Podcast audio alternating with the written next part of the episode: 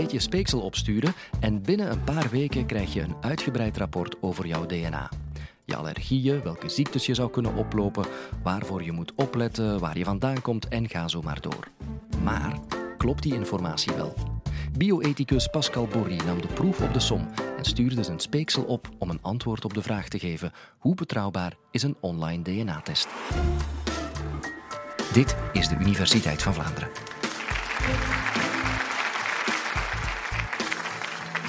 Ik krijg tegenwoordig niet alleen maar uitnodigingen voor huwelijksfeesten, doopfeesten, vormsels, verjaardagsfeestjes, maar ook voor speedparties. En in het goede Nederlands zou ik zeggen een spuugfeestje. Dan krijg je bij het binnenkomen zo'n testkit. En dan vragen ze u om dat eigenlijk te vullen met wat speeksel.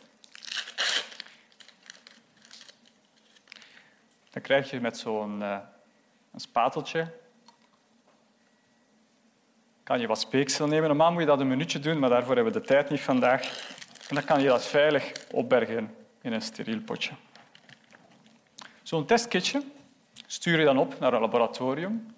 En een aantal weken nadien kan je eigenlijk op je computer thuis je DNA-profiel aflezen. Je hoeft daar zelfs eigenlijk niet meer voor naar een, een speedparty. Je kan gewoon thuis zo'n DNA-kit bestellen. Meer dan 300 bedrijven adverteren online tegenwoordig allerlei DNA-profielen die informatie over u bezorgen met betrekking tot bepaalde ziektes, verwantschap en allerlei soorten gedragskenmerken. Men vraagt me wel eens als bioethicus van hoe betrouwbaar zijn zo'n testen? Waar moeten we daar eigenlijk mee aanvangen? Hoe moeten we dit gaan reguleren? Laten we even eigenlijk starten met de basis. DNA dat is een soort receptenboek. Verzameling letters, drie miljard letters hebben we er ongeveer. Bestaande uit de bouwstenen A, C, G en T. Nu, ons DNA-profiel tussen mensen onderling is eigenlijk redelijk gelijklopend. 99,9 procent van tussen twee mensen is eigenlijk identiek. Dus dan is het eigenlijk belangrijk te kijken wat is er eigenlijk verschillend. En u kan zien hier in mijn DNA-profiel op bepaalde posities in mijn DNA-sequentie waar er verschillen zitten. Waar er atypische combinaties zijn. Nu, heel wat van die bedrijven gaan van daaruit analyses proberen te doen en voorspellingen gaan maken. En hun uitgangspunt is, het is du, uw DNA. U hebt controle over het DNA. U hebt recht om toegang te hebben tot die informatie van u. Kennis is macht. Hoe meer informatie u te weten komt over uw gezondheid, hoe meer u zal kunnen interveneren. U zal behandelingen kunnen starten, interventies, u zal gezonder kunnen leven, allemaal op basis van de kennis. En bovendien, u zal de controle behouden over uw genetische informatie. Nu, als onderzoeker was ik wel geïnteresseerd van ja, wat zou dit zo'n test over mij kunnen vertellen. En bij het doen van zo'n test ben ik eigenlijk te weten gekomen dat ik een grotere kans heb om te leven tot 95 jaar. Dat ik een verlaagd risico heb op Alzheimer. Een verhoogd risico op type 2-diabetes.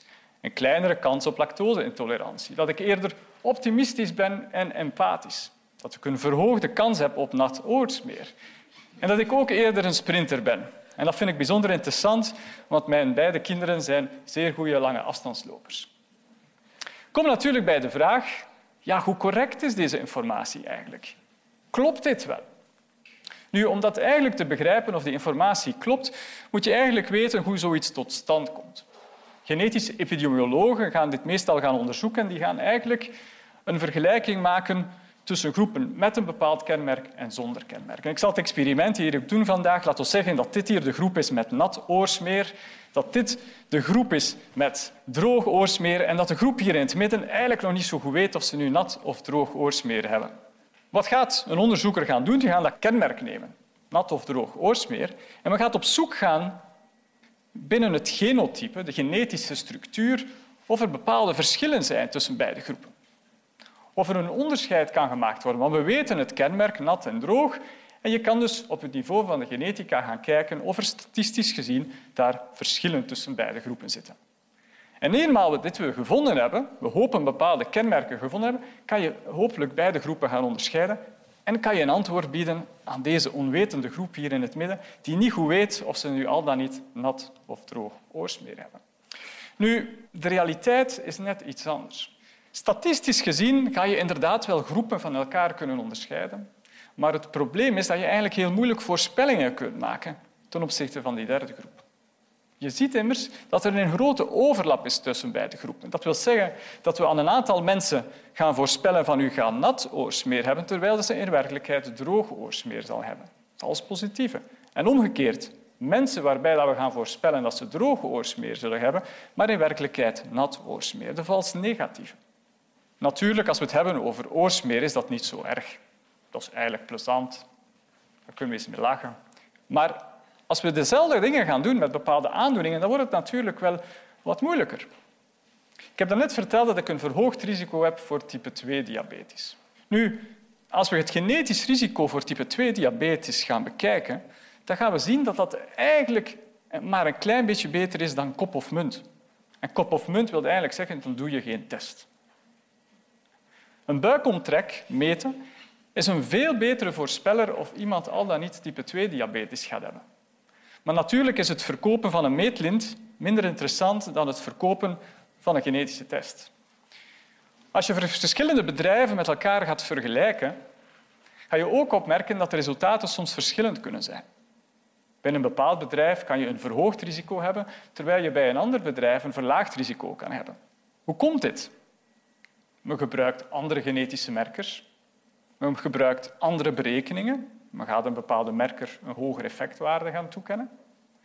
En men gaat ook vergelijken met een andere groep. Als men een Europeaan gaat vergelijken met een referentiebevolking in de Verenigde Staten, kan je ook een vertekend beeld gaan krijgen. Dus besluit met betrekking tot de wetenschappelijke waarde, je moet eigenlijk test per test gaan bekijken, kenmerk per kenmerk gaan bekijken.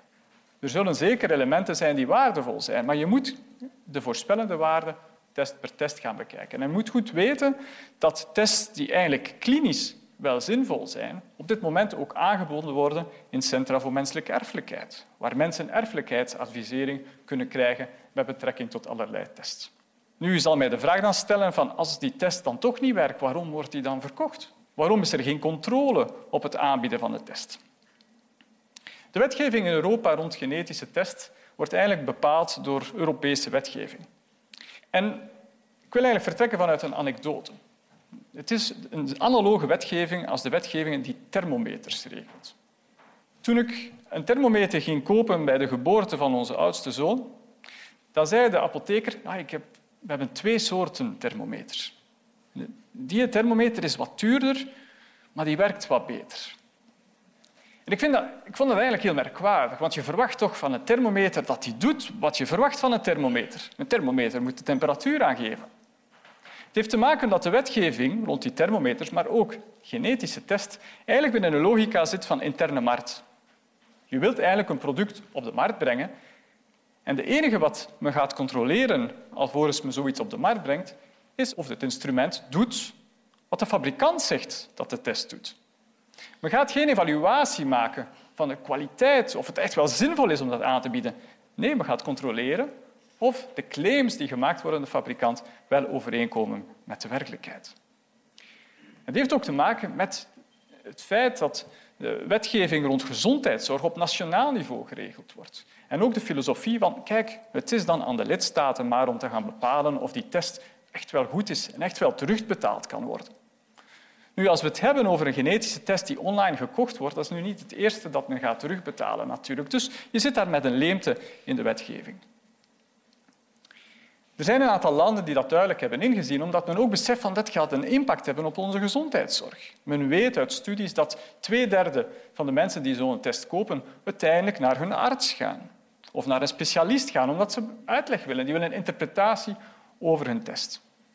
Vandaar dat bepaalde landen bepaald hebben, Frankrijk is daar een goed voorbeeld van, indien je zo'n test wilt, dan moet je via een arts passeren. Je hebt een model van voorschrift van genetische test. Dat is ook een model dat we in Duitsland zien, dat we ook in Zwitserland zien. Spanje heeft daar nog een stapje meer aan toegevoegd. Heeft eigenlijk ook een verbod geïntroduceerd op reclame en advertenties voor genetische test. Vanuit de overtuiging dat een genetische test is toch niet zomaar zoals een boek het is een gezondheidsgoed, het is een gezondheidsinterventie en niet zomaar een commercieel product. Privacy is ook een belangrijk thema als je over dergelijke genetische tests gaat nadenken. De meeste bedrijven gaan beklemtonen dat u zelf in controle bent over uw genetische informatie. Wat je echt in de kleine lettertjes kan lezen, is dat dergelijke genetische informatie, vaak gecombineerd met de medische vragenlijsten dat u invult, ook doorverkocht worden aan allerlei farmaceutische bedrijven, onderzoeksinstellingen, om daar verder onderzoek op te doen. En er zijn ook een aantal patenten al genomen op basis van dergelijke studies. Dat brengt toch wel wat ethische vragen met zich mee. Ook een ander element van privacy is, feit, is het feit dat mensen die een dergelijke test kopen eigenlijk in contact komen met andere betrokkenen die een dergelijke test hebben gekocht. En terwijl je dus op zoek bent naar informatie of je oorsmeer al dan niet nat is of droog is, kan je misschien ook wel te weten komen dat uw vader uw vader niet is. Of dat je misschien nog halfbroers en halfzus hebt waarvan je niet wist dat die bestond. Genetische privacy is eigenlijk het einde denk ik, van onze privacy zoals we die nu kennen. We komen meer en meer informatie te weten of we het al dan niet willen. Het heeft een grote impact denk ik, voor bijvoorbeeld onze spermadonoren, waarbij nog altijd het systeem van anonimiteit bestaat. Ook voor de recipiënten, die koppels die in een fertiliteitsbehandeling zitten en die we gebruik willen maken van donoren. Ook voor hen is het belangrijk om te gaan informeren dat anonimiteit naar de toekomst wellicht moeilijker, moeilijker en moeilijker uh, te beschermen valt. Goed, waar gaan we dan naartoe met deze ontwikkeling? Willen we dit gaan reguleren? Je hebt natuurlijk een spanningsveld. Enerzijds de autonomie, de zelfbeschikking. Maar langs de andere kant het belang om een goede zorgaanbod te hebben van genetische testen, om een goede omkadering te hebben rond genetische testen. En ook de, de kennis en de wetenschap dat het wellicht niet zo evident is om een dergelijke markt te gaan reguleren. Een bepaald bedrijf kan beginnen in een bepaald land, je kan wel een wetgeving ontwikkelen, maar als een internetfenomeen kan je gewoon naar een ander land gaan. Dus hoe betrouwbaar is zo'n online DNA-test? Vergelijkingen maken is niet altijd zo eenvoudig. Maar ik wil toch het verhaal gebruiken van het sprookje van de nieuwe kleren van de keizer. De keizer is op zoek naar de beste en de nieuwste kleren en gaat op zoek naar de beste kleermakers om kleren te maken. Een bepaalde kleermaker komt naar hem toe en maakt kleren van een bijzondere stof. Zo bijzonder dat ze eigenlijk onzichtbaar is voor wie niet de nodige talenten bezit om ze te zien. De raadgevers van de keizer zien de stof niet, maar durven er niets over te vertellen. Zelfs de keizer kan de stof niet zien, maar durft er ook niets over te vertellen. En dan is het grote moment. De parade, de stoet. De keizer gaat uit met zijn allernieuwste kleren. En op een bepaald moment, in alle nuchterheid, zegt een klein kind: Mama, de keizer heeft geen kleren aan. En op dat moment heeft men het door dat de keizer een ingeluist is. Die nuchterheid, denk ik, hebben we allemaal nodig wanneer we nadenken over genetische tests die online verkocht worden.